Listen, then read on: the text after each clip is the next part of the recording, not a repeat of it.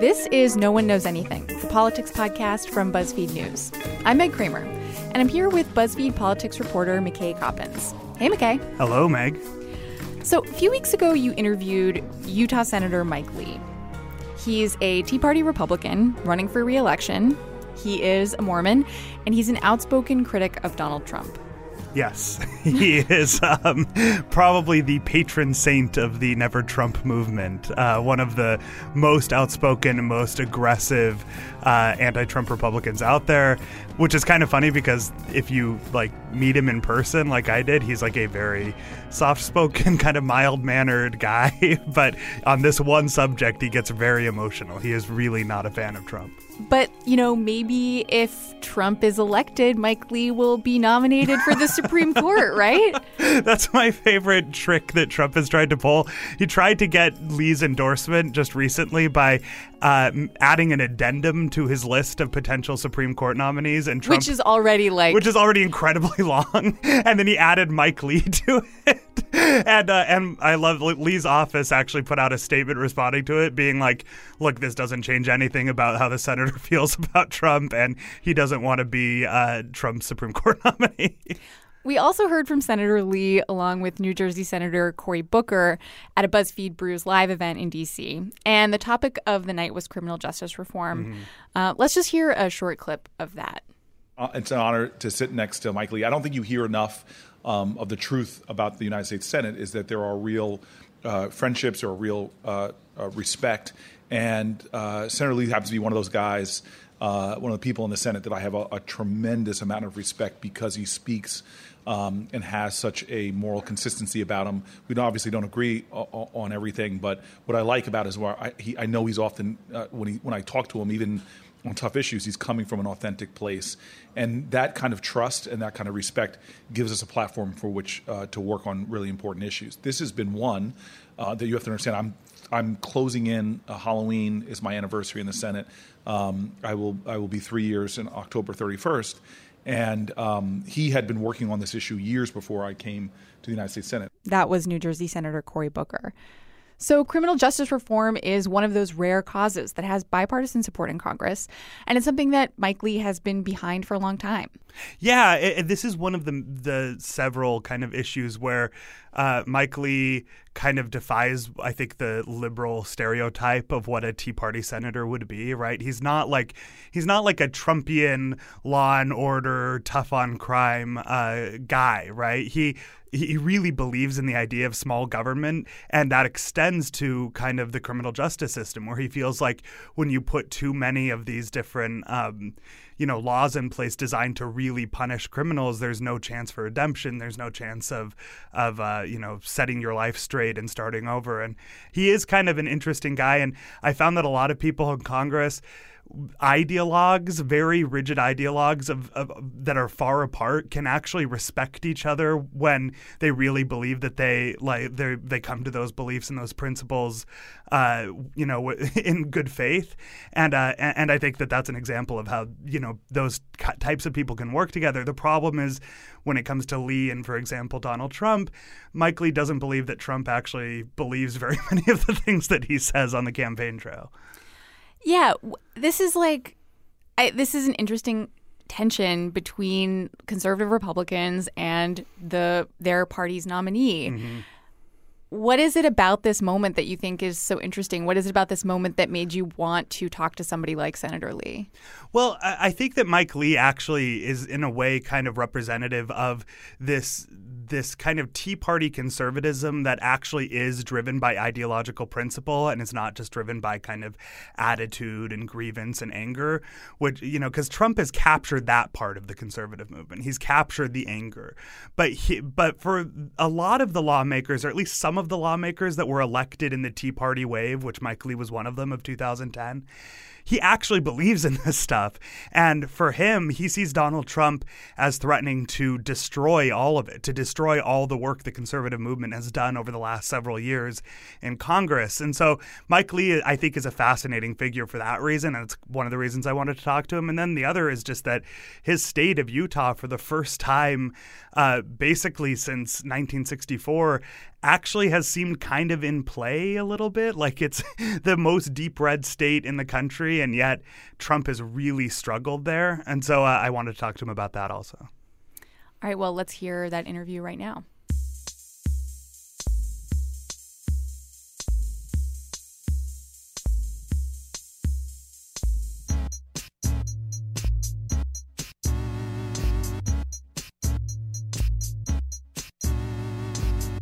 Start by asking about your state, Utah, which, uh, if you go back through history, has voted Republican in every presidential election the past half century.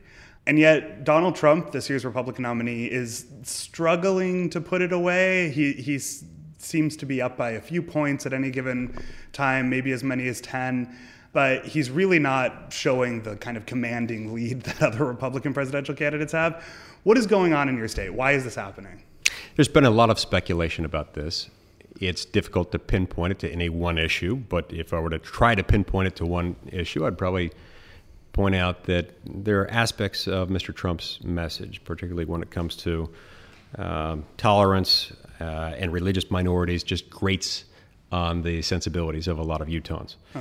Uh, a solid majority of the state of Utah consists of people who, like me, are, are members of the Church of Jesus Christ of Latter day Saints or, or Mormons. And, you know, as a church, as Mormons, we were ordered exterminated by the governor of Missouri on October 27th, 1838. Not that we're keeping track of those things. but, you know, uh, Mormons have never quite gotten over that, understandably. So uh, when someone starts talking about religious tests, uh, a lot of people in my state get a little nervous. Yeah, I mean, talking about the the you know ban on Muslim immigration that Trump proposed late last year, he's kind of mused about uh, you know registering Muslims or surveilling mosques. Uh, these are things that for early Mormons, like you mentioned, who have faced state sanctioned persecution, uh, might be a little spooky. Is that really top of mind? Like, did, when, when you talk to constituents or, or, your fellow Mormons, like, do you hear that stuff coming up? Do they raise the stuff about Muslims? A lot? No, I, and I'm glad you asked the question that way. I don't think it's necessarily top of mind. Uh-huh. It's in the background, um, and so that's why this is the kind of thing that could, I think, be overcome You've got to put something back in there to fill it. And I think uh, that background, coupled with uncertainty that a lot of people feel about this particular candidate, makes them nervous. There, another issue that uh, has been speculated about a lot when it comes to Utah and Trump is the question of immigration. Um, I've dug into the polling in Utah, and I think generally Mormon voters there and Utah voters in general favor border security. They favor, you know, uh, enforcing immigration laws. But there's something about uh, it's been suggested the tone that Trump talks about immigrants, uh, say you know, kicking off his campaign saying that Mexico is sending over drug dealers and rapists. Um, that also would seem to grate with the Mormon sensibility. Uh, obviously, the the LDS Church uh, was instrumental in kind of creating this compromise law uh, a few years ago about immigration, uh, that, and they've urged compassion on this issue. Do you think that's an issue also that is is hurting Trump in the state? It could be, uh, at least in an indirect way. And again, I, I, don't necessarily hear people articulating it as well as you just did, but I, I suppose uh, some people might react that way to it as well. Now, keep in mind, uh, the Mormon Church has not come out and embraced um, uh, full throated amnesty or anything like that. But I think uh, a lot of what the church has said has focused on uh, the need to make sure that whatever we do, uh, we treat people with compassion and dignity, and that we take steps to uh, not split apart families whenever those can, uh, whenever we can reasonably do that. Have you decided yet who you're going to vote for? I will decide uh, at some point between now and the moment I vote, and I, am going to decide on the basis of um, of principle and policy, and who, who has uh, the best chance of reflecting my views. And uh, you know, as I've explained at length on countless occasions, and as I explain at length in my book, Our Lost Constitution, which is outstanding, by the way. You really should read it. I'll make sure you get a copy of Our in Lost stores now. Yeah, you too could be one of the uh, 18 people in the United States who read Our Lost Constitution. It's, it's more than that, but uh, it's, it's, a good book. As I explain in Our Lost Constitution, uh, there are two structural protections in the Constitution that are of paramount importance federalism and separation of powers. We've drifted far from them. Federalism is the principle that tells us that most of the power is supposed to remain locally, remain with the people at the state and local level, and not go to Washington. Separation of powers tells us that within Washington, um, we have had the people's elected representatives voluntarily relinquishing their lawmaking power and handing it over to executive branch bureaucrats. And the resulting uh, body of regulatory law costs the American economy $2 trillion a year. Those costs, that $2 trillion regulatory compliance cost, is not borne by billionaires. It's not borne by big blue chip corporations. It's borne by hardworking men and women. It's borne by the poor and middle class. Mm-hmm. I think that's the big message that Donald Trump and every other candidate could and should harness right now is that the rich and powerful have gotten more wealthy and more powerful as power has been taken away from the people and moved to Washington, and within Washington, it's been taken away from their elected representatives and voluntarily relinquished to unelected bureaucrats. That's the message that could help him win, and I've made that clear to him that if he wants to win, if he wants to get the support of a lot of people like me, that's where he ought to focus his it, attention. Is Donald Trump a either a federalist or a small government minded individual from what you've seen? I, look, as a lifelong Republican, I desperately want him to be. I desperately want to believe that he is. There are some indications that he leans that way. It's easy. It would be very easy for him to make that clear. Yeah. You mentioned federalism, you mentioned these, you know, the, the power residing locally.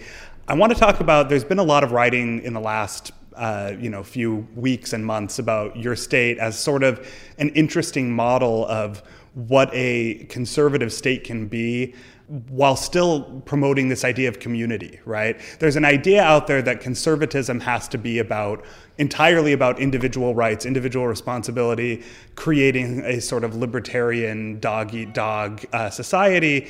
Utah, while being a very red state, being a very conservative state, is not really that kind of a place. Is that right? No, that's right. That's right. And we understand in Utah that conservatism isn't really about the individual or, or about government.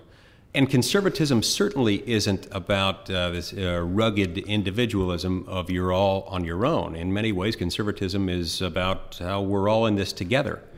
And that's all about civil society. That's what we're missing when we allow government to get too big and to have too much of a reach is that we end up choking off these institutions of civil society, which have done more to alleviate poverty and more to grow and build American families and the American middle class than any government program ever could. Well, and I went to college in Utah. I'm not from Utah, but I went to college there. I have family there, and I'm also a Mormon like you. And it, it, one thing that makes Utah so different is that you have this church that a majority of the, the state belongs to. And there are church programs, both for, you know, church welfare programs and just uh, you know programs implemented that are all about you know Mormons taking care of each other and they visit their neighbors and they make dinner for uh, for families when somebody is sick and they they do things that uh, you see in a lot of different religious denominations and a lot of churches around the country and the world. Um, is that replicable in other states? Like in states where there isn't one uh, faith that everyone kind of belongs to, where there isn't a strong religious presence, can you do that same thing that Utah has done in other states? Yes. there is nothing uh, about this, nothing about the um, idea of having institutions of civil society that is dependent upon um, all people or even most people belonging to the same church. Mm-hmm. Um, people form institutions of civil society. It's just what they do. It's what happens naturally, what happens voluntarily, as long as certain conditions are present, certain sort of minimum conditions, as long as there's an adequate degree of, of peace. Uh, and as long as there is an adequate degree of prosperity, so, such that people aren't just living hand to mouth from moment to moment, as long as those conditions are present and as long as uh, there's not something else interfering And in some cases, that something else can be and often is government. Okay, my last question. Utahns are famous for being very nice, very polite, very welcoming and friendly. I want to hear you say a nice thing about Donald Trump and a nice thing about Hillary Clinton. Okay. Look, uh, Donald Trump is uh, uh, a very energetic, passionate guy, and I respect that a lot. I, I respect the fact that he's been able to um, harness and tap into and recognize and speak to the angst that a lot of Americans feel. Um, a lot of Americans who feel like they've been left behind. They've been disappointed by a federal government, a federal government that has overpromised and underdelivered, a federal government that hasn't uh, done the few things that it's been assigned to do very well, uh, like, for example, protecting our border, and uh, it has let them down. And I commend Donald Trump for recognizing that. And I think he's been very skillful in how he's done it. You appreciate his passion. Oh, sure. yeah, you, you can't help but appreciate his passion.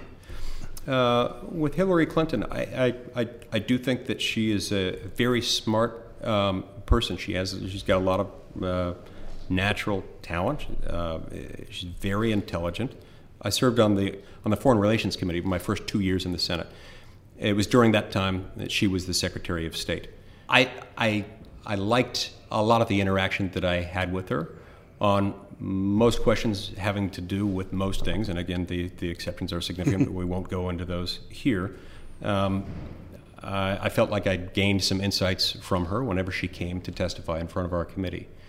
Um, you know, I, I do believe that she wants uh, what, what she believes would be best for the country. Um, I completely disagree with her philosophy about the purpose of the federal government and the direction in which we should take it. So my takeaway here is you're going to vote for Hillary Clinton in November. No, is that Look, is that a fair? Uh, uh, of all the possibilities that I can think of, um, uh, that is one that I will categorically rule out. Okay, there, so Clinton... there, is, there is no universe in which I will be voting for Hillary Clinton. Okay, thank you, Senator, for coming on. I appreciate it. Thank you.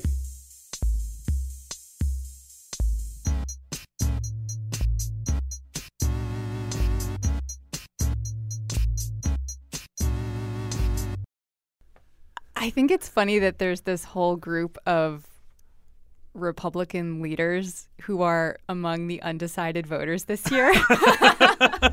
like, talk, we, I've been thinking about this a lot because we're, we're going to do an episode about undecided voters next week. But, like, you know, how could you still be undecided? How could you still not have all the information that you need to make a decision about who you're going to vote for? Well, I actually think that's interesting because it's indicative of like a very different kind of undecided voter this year, which is that like they can't bring themselves quite to do the like obvious political thing, which is like, okay, I'll just like half-heartedly endorse my nominee because he they I mean, you you heard in that interview like Mike Lee genuinely is not a fan of Donald Trump or his ideology and he wants to get there, he just can't get there. Can you describe the difference between Mike Lee's ideology and Trumpian ideologies or Trumpism? What's the what's the ism? Yeah, I mean, I think that like to the extent that that Mike Lee is sort of a stand-in of a very purely ideological small government conservatism, like the major difference is that uh, he is obsessed with kind of originalist interpretations of the Constitution and like how do we uh, return power back to the states, back to the uh, you know communities, back to non-government entities. That's Mike Lee's whole thing, right? Like take power away from the federal government and give it to other to smaller organizations, right? To the people. That's the ideal. Like Trump is not only not interested in that, the way he talks a lot of the time seems like he is actually a proud authoritarian and would, as president would want to take as much power as possible for himself and for the federal government to uh, wield in whatever way he wants to or feels like at any given moment. And like that, I think ideologically is one of the core divides between uh, true Tea Party conservatism and Trumpism. Yeah, because some of the language that Mike Lee used in that conversation, you hear Donald Trump say at rallies the failure of the federal government mm-hmm. to provide people with the things that they need to get by. But he stops short, Trump stops short of you know, suggesting that everybody gets together to support each other. Yeah, no, right. Like you don't really hear any like communitarian ideals from Donald Trump where he's saying like, oh yeah, you know what what we really need to do is return, uh, you know, f- power to the community and to the to the church and and have this new civil society. I mean, he doesn't talk about any of that. Like he talks about himself being the savior, himself being the one that comes in and helps everyone and saves saves the world for everyone. And and I think Mike Lee is just fundamentally very suspicious of anyone, Republican or Democrat, that's making that case. I wonder what Trump would bring to a potluck. he would, would whatever it is, he would insist that it was the best. It would be like the this is the best casserole uh, the the hugest, most delicious casserole you will ever taste. Many no, people say. Many, many people, people tell me this is the best recipe they've ever seen. um, no, I would like I would like to see Mike Lee entertain Donald Trump at like a Mormon potluck, uh, and just see how things go. Like it would be like a fun little like candid camera situation. Okay, so let's talk about let's talk about Mormons for a minute what does all this mean for Donald Trump as he campaigns in Utah, which is a state that loves to vote for Republicans? Right. Well, it's funny. I mean, like Mike Pence actually had to go out there. The the running mate had to go out there and spend time in Utah, which I can't think of the last time that a Republican anyone on a Republican presidential ticket had to spend time campaigning in Utah during the general election. I mean, that's just crazy. That's like completely unprecedented. I mean, look, I think the reality is that Utah the is so partisan Republican that even with Trump as the as the nominee, it's still likely that he'll win the state. But I mean, they've already had to spend time there. I mean, he's written his campaign had to produce op-eds for the the Mormon-owned newspaper in Utah to try to pitch Mormon voters there. Uh, like I said, Mike Pence has been there. Their campaign is actually out there, kind of hustling to make sure that they don't lose this key state.